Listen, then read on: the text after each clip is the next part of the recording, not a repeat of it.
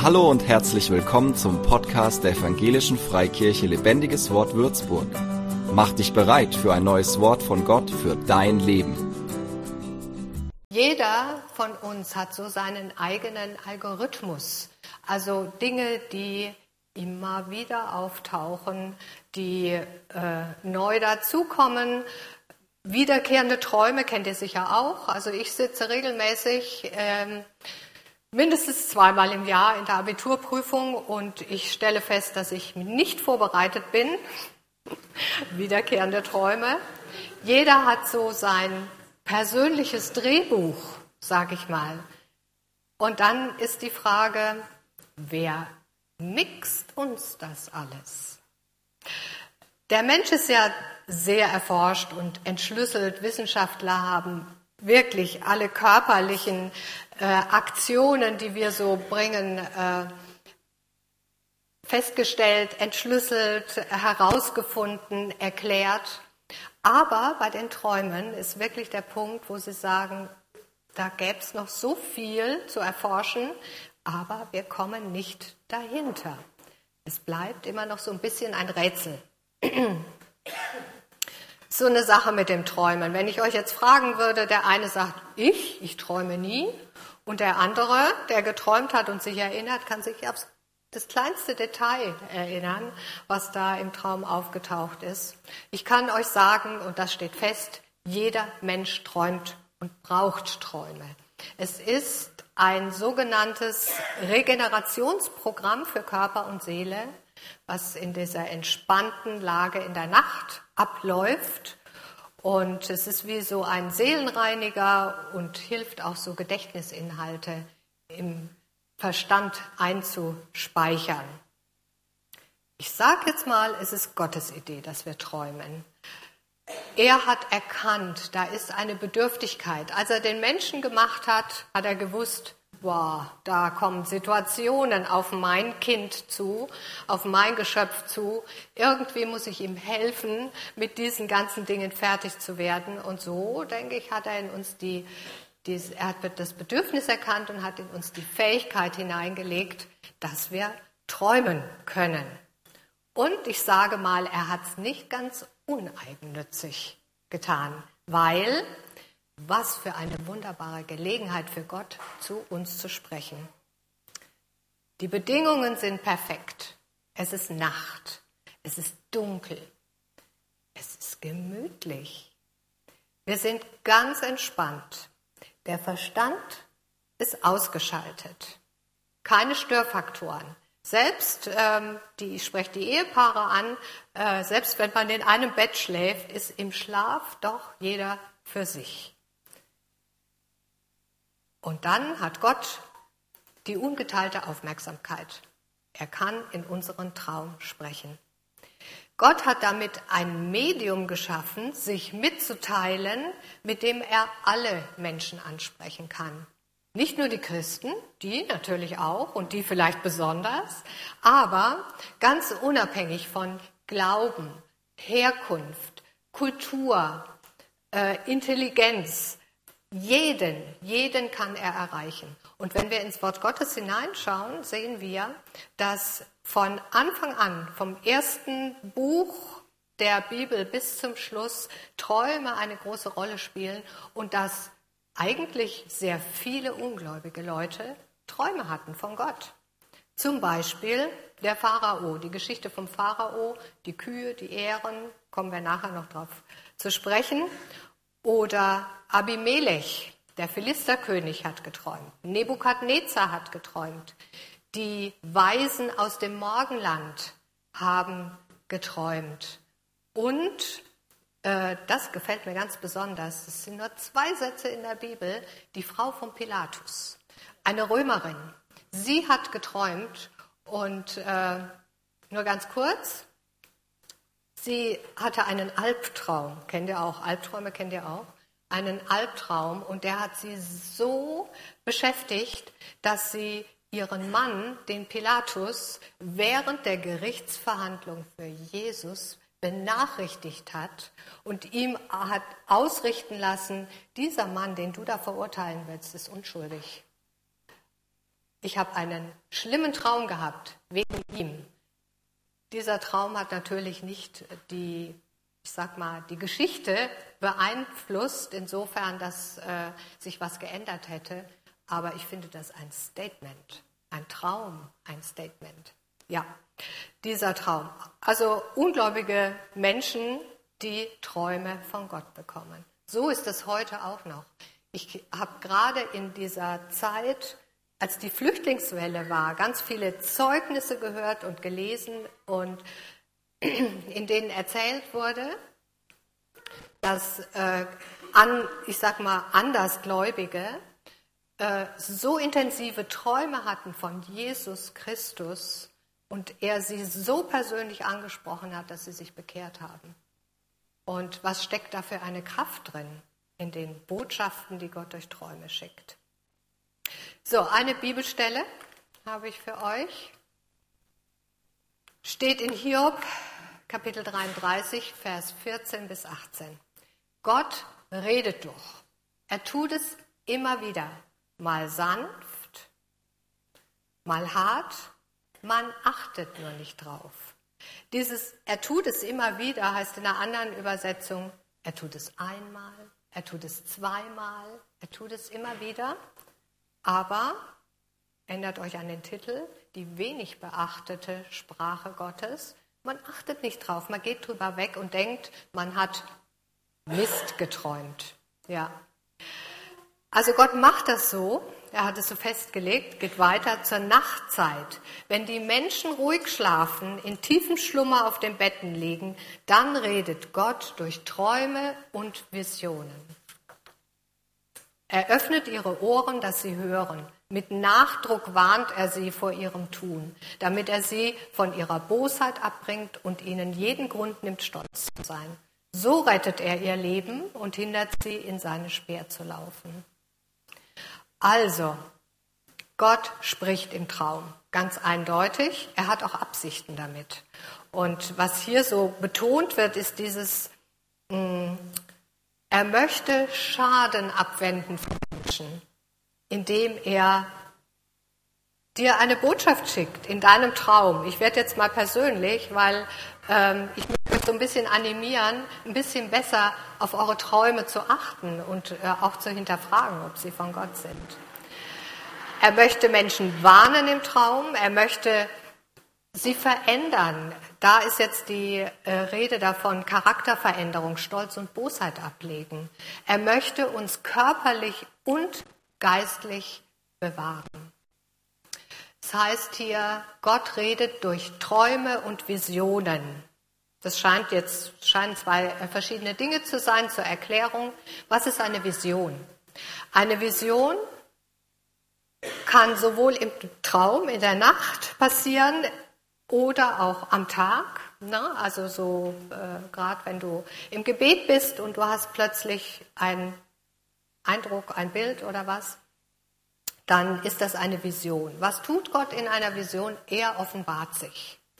Er zeigt seinen Charakter. Er zeigt, wie er es meint. Er zeigt, was er kann. Er will dir zeigen, wie er ist. Äh, ich bin jetzt selber nicht so die Träumerin. Also ich träume schon, aber Träume von Gott habe ich jetzt relativ wenig. Ich bin eher so der Typ, ich kann gut Träume auslegen. Also jemand sagt mir, ich habe da einen Traum, weiß gar nichts damit anzufangen und ich höre mir diesen Traum an und sofort habe ich eine Klarheit darüber, was Gott sagen will. Aber ich hatte in den 80er Jahren, ich war frisch bekehrt, war gerade so in der Kennenlernphase mit Jesus, einen Traum, ähm, den will ich euch kurz erzählen, weil er so, so dafür steht, dieses Gott offenbart sich, er zeigt, wie er ist. Und zwar habe ich mich im Traum in einer Situation befunden, Panik, Angst, freier Fall, Dunkelheit. Diese Kombination und ich hatte echt panische Angst im Traum. Und was macht man, wenn man Angst hat?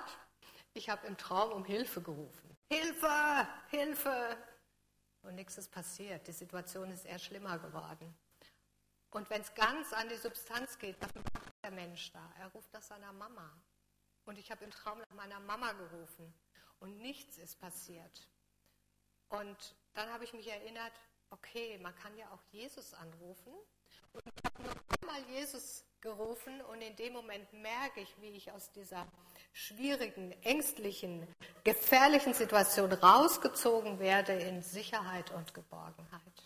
Und dann bin ich aufgewacht und habe gewusst, das war ein Traum von Gott. Das hat meine Beziehung zu Jesus äh, verstärkt und ich habe durch diesen Traum mich wirklich aufgemacht, ihm völlig zu vertrauen, weil ich gemerkt habe, er ist der Gott, mein Erlöser, aber der rettet mich auch aus unterschiedlichen schwierigen Situationen. Warum? Ach ja, die Träume wollte ich noch erklären. Ähm, ich, ihr erinnert euch, ne, hier in dem Shaker war ja so viel drin. Äh, Gott macht das, dass er ganz unterschiedliche Elemente zusammenpackt und daraus etwas, äh, so, so ein Cocktail macht, wo wir fragen können, Herr, was willst du mir damit sagen? Und er spricht in Träumen und will unsere Aufmerksamkeit. Und wenn du morgens aufwachst und du bist dir noch nicht sicher, ist das jetzt ein Traum, der aus mir kam oder ist das eine Botschaft von Gott, dann ist das schon mal gut, weil dann hat Gott deine Aufmerksamkeit. Dann denkst du darüber nach und dann überlegst du, hat das was für mich zu bedeuten? Träume haben gerade heute, in dieser Zeit, finde ich, wieder eine neue Bedeutung oder sollte mehr Bedeutung im prophetischen Kontext bekommen. Die nächste Bibelstelle steht in Apostelgeschichte 2, Vers 14, und zwar zitiert da Petrus in seiner Pfingstpredigt am Ende der Zeit, so sagt Gott, werde ich meinen Geist über alle Menschen ausgießen. Dann werden eure Söhne und eure Töchter prophetisch reden, die Jüngeren unter euch werden Visionen haben und die Älteren prophetische Träume. Wir leben gerade im Moment in einer Zeit, wo so viele Sicherheiten wegbrechen. Sogar wir Christen, wir sollten es doch eigentlich wissen, ne? dieses Vertrauen auf Gott und uns kann nichts passieren. Uns geht es manchmal so, dass wir ganz schwer mit diesen Situationen zurechtkommen. Wir brauchen Orientierung. Die Welt braucht Orientierung. Wir brauchen Zuspruch. Wir brauchen das Gefühl, da ist ein Gott, der mich sieht und der sich um mich kümmert. Und das möchte er eben auch in Träumen vermitteln. Und deswegen diese äh, prophetischen Träume, die die Älteren haben, warum gerade die Älteren? Habt ihr euch das schon mal gefragt? Die Jungen, die Jungen sollen Visionen haben. Erinnert euch an die Erklärung Offenbarung Gottes. Wer neu und frisch und jung ist, braucht Offenbarung von Gott. Der soll ihn kennenlernen. Die Älteren, die die Stimme Gottes schon kennen, die ähm, können mit ganz anderen Botschaften zurechtkommen, die Gott schicken möchte. Und er spricht durch sein Wort, durch die Predigt. Er spricht, wie es praktiziert wird bei uns in der Gemeinde, durch Eindrücke. Und eben auch, und hier sage ich euch, lasst euch ein bisschen drauf ein, durch Träume. Ein Drittel von dem, was in der Bibel steht, basiert auf Visionen und Träume. Und weil sie stattgefunden haben, konnte sich der Plan Gottes in dieser Welt verwirklichen, der Plan Gottes. Und die Erlösung durch Jesus konnte sich entwickeln. Und alles, was jetzt noch kommt, ist alles schon gut durchdacht und gut geplant. Wenn wir etwas über Träume wissen wollen, wenn wir jetzt ähm, sagen, okay, ich bin bereit ich muss aber da noch ein bisschen Hintergrundwissen haben, ist es gut, wenn wir uns einen Traum in der Bibel rausgreifen, weil in dieser Geschichte steckt wirklich alles drin. Der Traum vom Pharao, der Traum mit den Kühen und mit den Ähren, habt ihr bestimmt schon ganz oft gehört, auch schon gelesen, ist auch ganz beliebt im Kinderdienst, weil es einfach so eine schöne Geschichte ist. Aber ich werde euch jetzt äh, durch diesen Traum und durch diese Geschichte durchführen und ihr werdet euch wundern, wie viel Erkenntnisse wir äh, gewinnen können aus diesem Text, was Träume angeht und was Gott tun möchte. Folgende Situation. Josef, der Sohn von Jakob, war ein verhätschelter Junge, der jüngste. Er war das Kind der Lieblingsfrau von Jakob und seine älteren Brüder, hm, die waren ein bisschen eifersüchtig. Und dieser Josef war begabt. Der konnte träumen und Träume auslegen. Und er hat schon als Junge geträumt. Und seine, ich erzähle das jetzt ein bisschen als ein Teaser. Ich gehe nicht in, ins Detail, das müsst ihr selber nochmal lesen. Ähm, seine Brüder waren nicht begeistert von den Träumen des Nesthäkchens. Und sie haben die Gelegenheit genutzt und haben ihn in die Sklaverei verkauft nach Ägypten. In Ägypten, Josef war ein schlaues Bürschchen, hat sich hochgearbeitet bei einem Hofbeamten des Pharao. Durch ein Missverständnis, auch gut nachzulesen, landete er im Gefängnis und dort ging es weiter mit, seinen, mit seiner Gabe. Er deutete Träume. Und wir sind jetzt gerade diese, an diesem Moment, Josef ist noch im Gefängnis und der Pharao träumt. Erschreckt nicht, viel Text, aber keine Sorge, ich bin eine gute Vorleserin und ich werde euch von Nugget zu Nugget führen, von Erkenntnis Nugget zu Erkenntnis Nugget. 1. Mose, Kapitel 41. So vergingen zwei Jahre. Da träumte der Pharao, dass er am Nil stand und zusah, wie sieben schöne, wohlgenährte Kühe aus dem Strom stiegen und im Riedgras weideten. Auf einmal stiegen sieben andere Kühe aus dem Strom, hässlich und mager und stellten sich neben sie. Das sind bekannte Elemente für den Pharao. Er kennt sein Land. Er schaut vielleicht aus seinem Palast auf den Nil und auf dieses Riedgras, auf dieses fruchtbare Land und er kennt Kühe und er kennt fette Kühe und er kennt vielleicht auch magere Kühe. Und Gott nimmt diese Elemente, die der Pharao kennt. Er lässt den Pharao nicht von einem Güterzug träumen oder von einem Laptop oder hätte er auch machen können, ja? Er nimmt Elemente, die er kennt. Weiter geht's und die hässlichen, mageren Kühe fraßen die sieben schönen, wohlgenährten auf. Cocktail. Ja? Bekannte Elemente werden durchgerührt und auf einmal kommt was raus, irgendwie was ganz Skurriles. Ja? Und wenn ihr euch für den Moment vorstellt, dass eine magere Kuh eine fette Kuh auffrisst, hat es schon was mh, hm, Beängstigendes. Ne? Also, das entspricht natürlich nicht der Realität. Es ist ein Bild Gottes. Und es hat wohl den Pharao unruhig. Da erwachte der Pharao. Das kennen wir auch, ja? Mitten in der Nacht wachen wir, wachen wir auf aus einem Traum und wir denken, oh, was war das jetzt? Und dann drehen wir uns um und schlafen wieder ein. Und am nächsten Morgen haben wir das wahrscheinlich alles vergessen. Wenn ihr euch darauf einlassen wollt, und Gott soll zu euch sprechen im Traum, dann legt euch am Abend doch Zettel und Stift bereit. Und wenn ihr mal aufwacht, mitten in der Nacht aus so einem Traum, schreibt euch einfach nur drei Stichpunkte auf. Das reicht. Ich habe es ausprobiert, weil ihr werdet euch am nächsten Morgen, wenn ihr nur diese Stichpunkte lest, erinnern an diesen Traum, den ihr mitten in der Nacht hattet.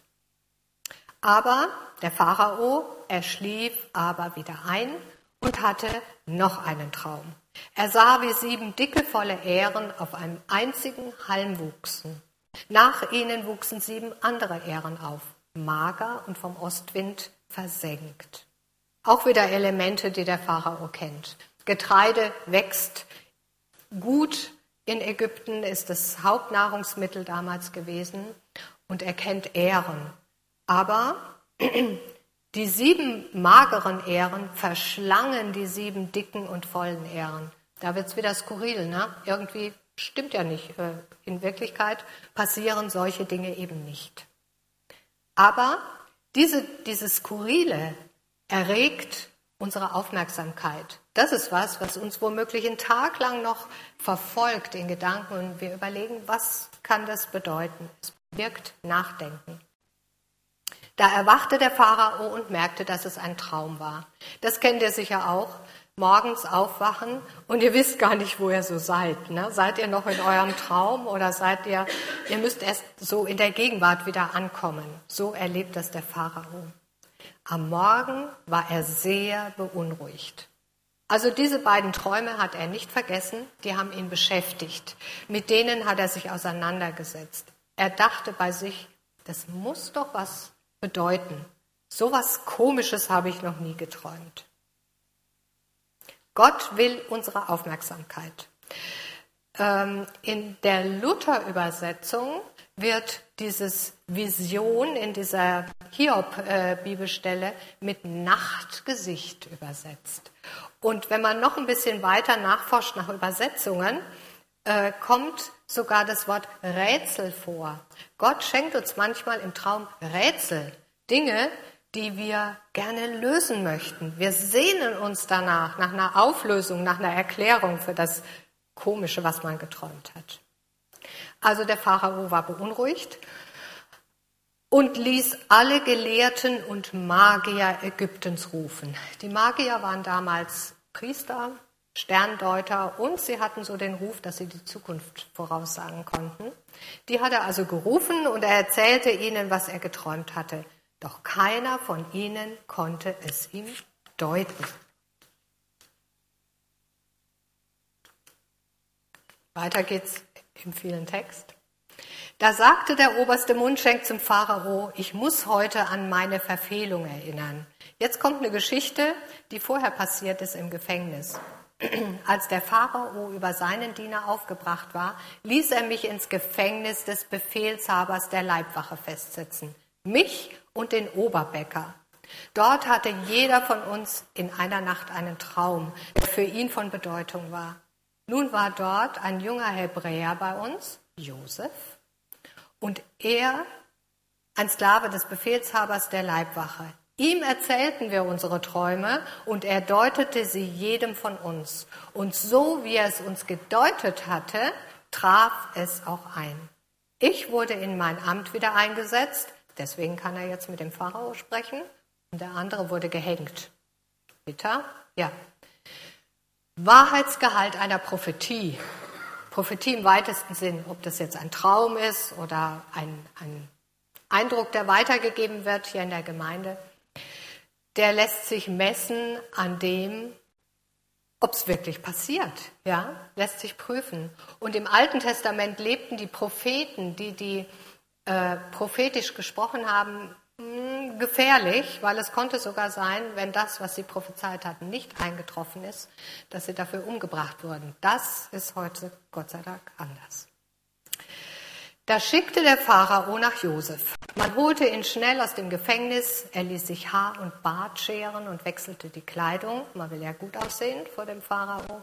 Dann trat er vor den Pharao und der sagte zu Josef, ich habe etwas geträumt, aber niemand kann mir sagen, was es bedeutet. Nun wurde mir von dir berichtet, dass du einen Traum nur hören musst, um ihn zu deuten. Nein, nicht ich, erwidert Josef. Gott wird eine Antwort geben, die dem Pharao zum Guten ist. Das ist die wichtigste Stelle in der ganzen Geschichte. Die Interpretation, die Auslegung macht das, das sagt kein Mensch, weil er sagt, ich kann das so gut. Oder, na ja, ich habe ein Traumbuch gelesen, ich kenne mich aus mit Symbolik. Da gibt es ja auch solche und solche.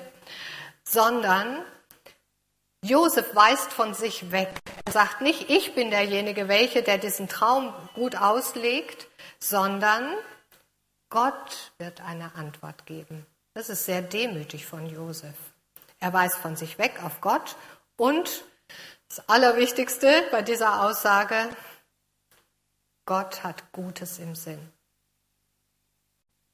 Gott wird eine Antwort geben, die dem Pharao zum Guten ist. Also bei allen Träumen, ob jetzt die, die passiert sind in der Bibel, die, die wir träumen, die wir von Gott empfangen, Gott hat Gutes mit dir im Sinn.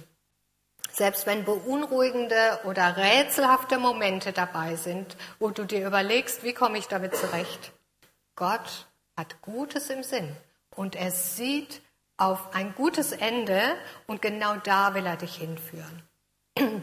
So, Vers 17 bis 25 habe ich ausgelassen jetzt, weil da erzählt der Pharao dem Josef nochmal seinen Traum. Den kennen wir ja inzwischen. Und jetzt kommt die Auslegung. Da sagte Josef zum Pharao, die beiden Träume, also die Kühe und die Ähren, diese Fressgeschichte, die beiden Träume bedeuten dasselbe. Gott hat dem Pharao mitgeteilt, was er tun will. Da merkt ihr was, ne? Die Zukunft. Gott hat dem Pharao, diesem ungläubigen Pharao, die Zukunft gezeigt. Das, was auf ihn zukommen wird. Wenn Gott eine Information wichtig ist, dann bringt er sie einmal, dann bringt er sie zweimal.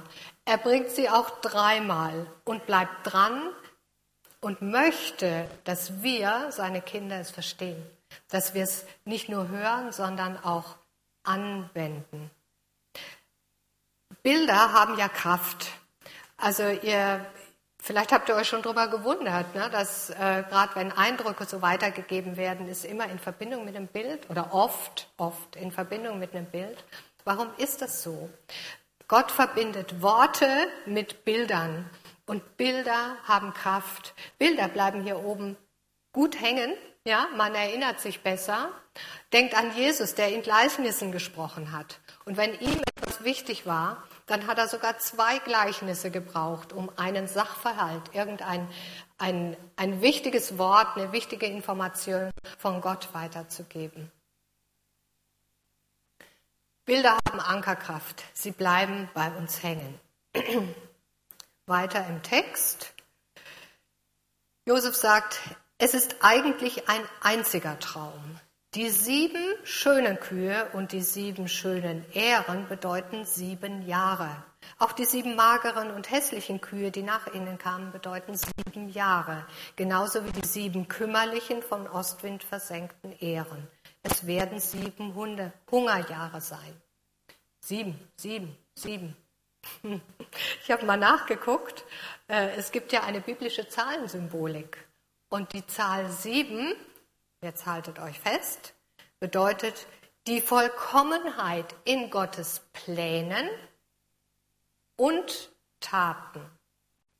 Also wenn Gott uns im Traum etwas schenkt, dann ist es nicht nur eine Theorie oder ein Plan oder eine Aussicht auf die Zukunft, sondern er handelt damit. Er ist derjenige, der sich beteiligt an dem Ganzen, um diesen Traum oder diese Botschaft zu einem guten Ende zu bringen. Jetzt sagt Josef weiter, es ist eigentlich ein einziger Traum. Ach nein, das habe ich gelesen.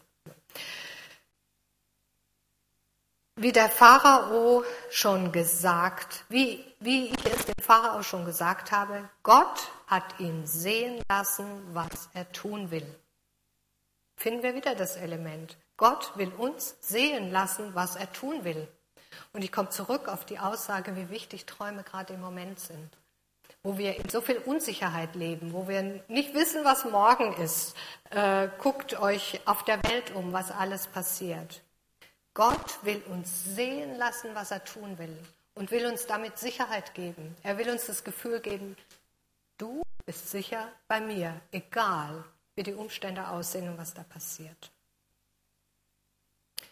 Josef erklärt weiter, in den nächsten sieben Jahren wird in ganz Ägypten Überfluss herrschen. Aber dann kommen sieben Hungerjahre, wo aller Überfluss in Ägypten vergessen sein wird. Die Hungersnot wird das Land erschöpfen. Man wird nichts mehr von dem Überfluss merken, der vorher im Land war. Ja. Die Hungersnot wird sehr schwer sein. Dass der Pharao zweimal die gleiche Botschaft im Traum erhalten hat. Ja, doch, ich bin richtig, weil ich, ich lese gerade hier und gucke hier.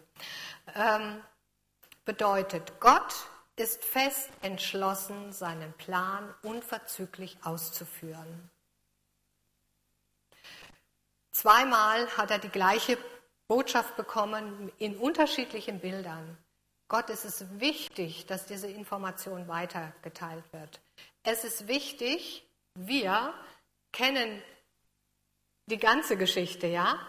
Man hat so das Gefühl, wenn man nur das liest, naja, es geht darum, dass die Hungersnot bewältigt wird und dass nicht so viele Leute sterben, dass das Volk Ägypten durchkommt, aber die Dimension ist ja viel, viel größer.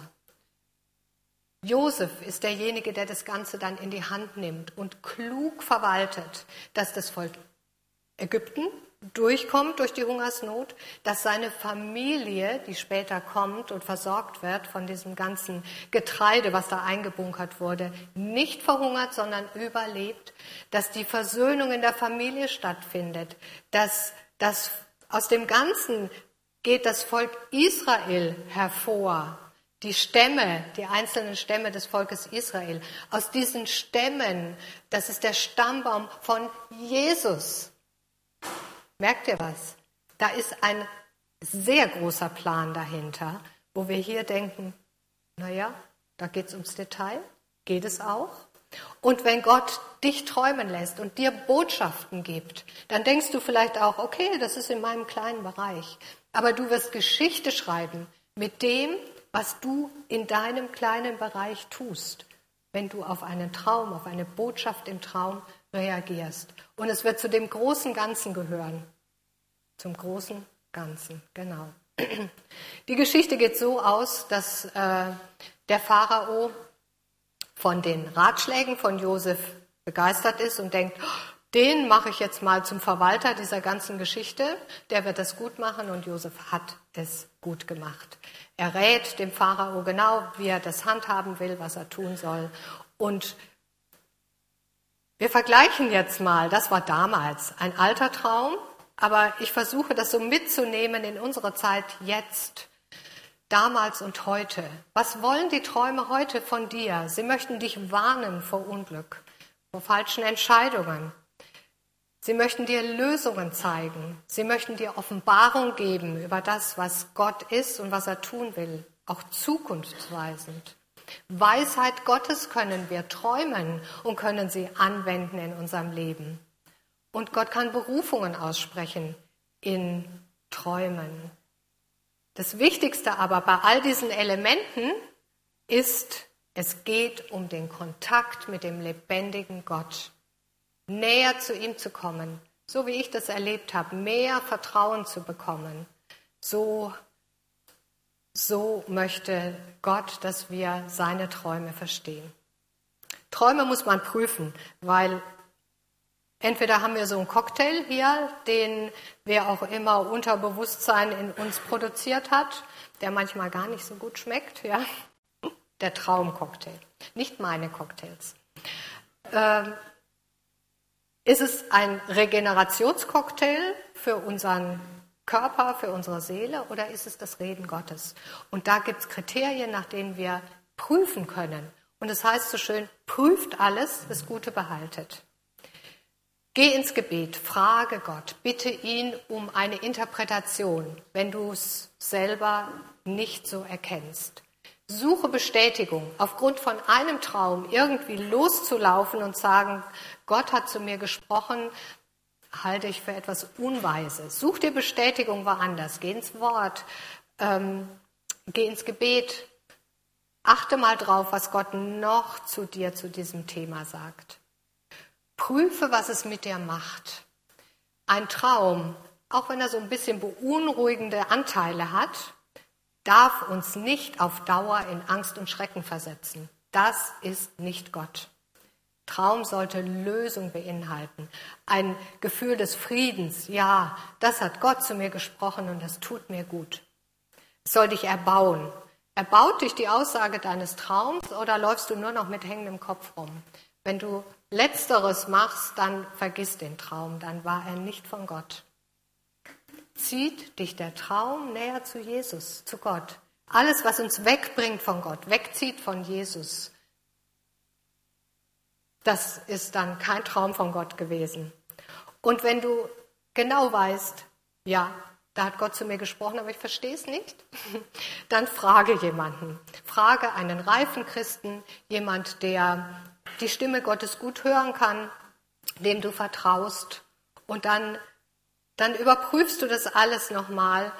Und wenn, wenn du dann immer noch nicht genau weißt, schreib dir deinen Traum auf. lass ihn einfach mal eine Zeit lang ruhen. Und es kann sein, dass eine Zeit kommt, wo genau das vielleicht wieder aktuell wird. Ich freue mich, dass ich zum Schluss euch ein Video zeigen kann, ein Zeugnis von Sven aus unserer Gemeinde. Und da ziehe ich meinen Hut vor ihm, weil er hat da echt von sich jetzt in dem Video erzählt, ähm, was ein Traum in seinem Leben bewirkt hat. Das Video bitte. Gott spricht auch zu Menschen, die kein hochheiliges Leben führen.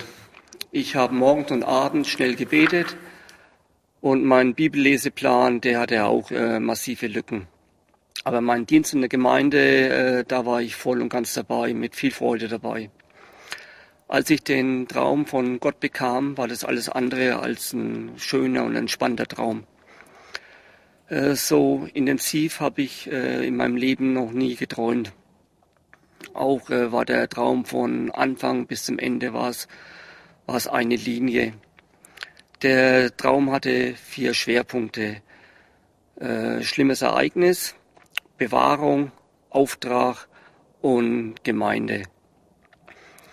Sieben Monate später traf dann das Ereignis ein. Die Diagnose war Angst-Panikstörung äh, mit einer Beeinträchtigung des Persönlichkeitsbewusstseins. Banale Dinge wie Autofahren oder Einkaufen waren nicht ansatzweise möglich. Sogar der Gang vor die Haustür war die Hölle für mich. Ja, zu dem Zeitpunkt äh, war ich dann zu Hause und äh, kniete auf dem Boden, heulte und flehte Jesus an und sah zugleich mein erbärmliches Leben, das ich als Christ geführt habe. Da tat ich das erste Mal in meinem Leben richtig Buße, aber so richtig Buße. Und gab mein Leben Jesus, denn mein, mein Leben, das ich da hatte hier, äh, ich war tot. So schlimm das Erlebte auch, auch war, äh, bin ich Jesus unendlich dankbar dafür, dass das geschehen ist und er mich auf den richtigen Weg gebracht hat. Dieses Ereignis hat mein, mein Leben gerettet. Ich möchte noch den Punkt äh, Gemeinde ansprechen, da das eigentlich der Grund ist, warum ich dieses Video mache. Und ich auch mittlerweile sehe, dass das der Hauptgrund äh, das Hauptthema äh, meines Traumes oder der wichtigste Punkt in, in meinem Traum war.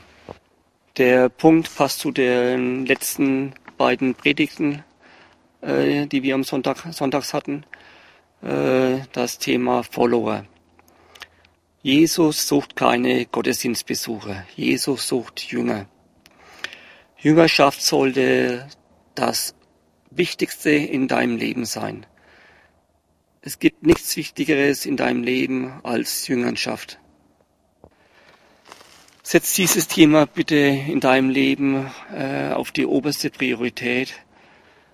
Zu einem äh, wirkt sich positiv auf dein jetziges Leben aus und noch viel wichtiger, es äh, spielt auch eine Rolle äh, in der Ewigkeit. Ja, mach die, die Hauptsache zu deiner Hauptsache. Vielen Dank, Sven.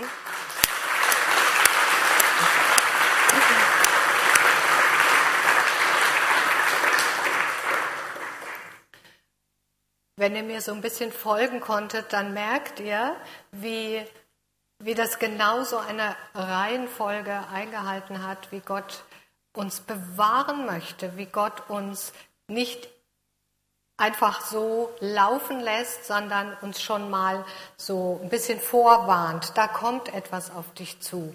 Aber ich, ich bin derjenige, der dich erstens da durchführt, ich bin derjenige, der dich weiterführt, der äh, was Gutes im Sinn hat. Gott kennt unsere Zukunft. Und er lässt uns nicht ins Unglück rennen. Er bereitet uns vor, auch wenn wir unseren Lebensstil ändern müssen, so wie das Sven das erlebt hat, wo er in diese Jüngerschaft reingeführt wurde. Und es waren mit Sicherheit harte Monate, die er dadurch lebt hat. Aber jetzt merkt er, ähm, wie, wie ihn das verändert hat und wie ihm das gut tut. Du hast einen Anteil an der Geschichte, die Gott schreibt. Die große ganze Geschichte. Er braucht jeden von uns. Und deswegen träume mit Gott den großen Traum Gottes und lass dich durch Träume aktivieren. Deine Berufung, deine Dienste und dein Glück zu finden. Vielen Dank.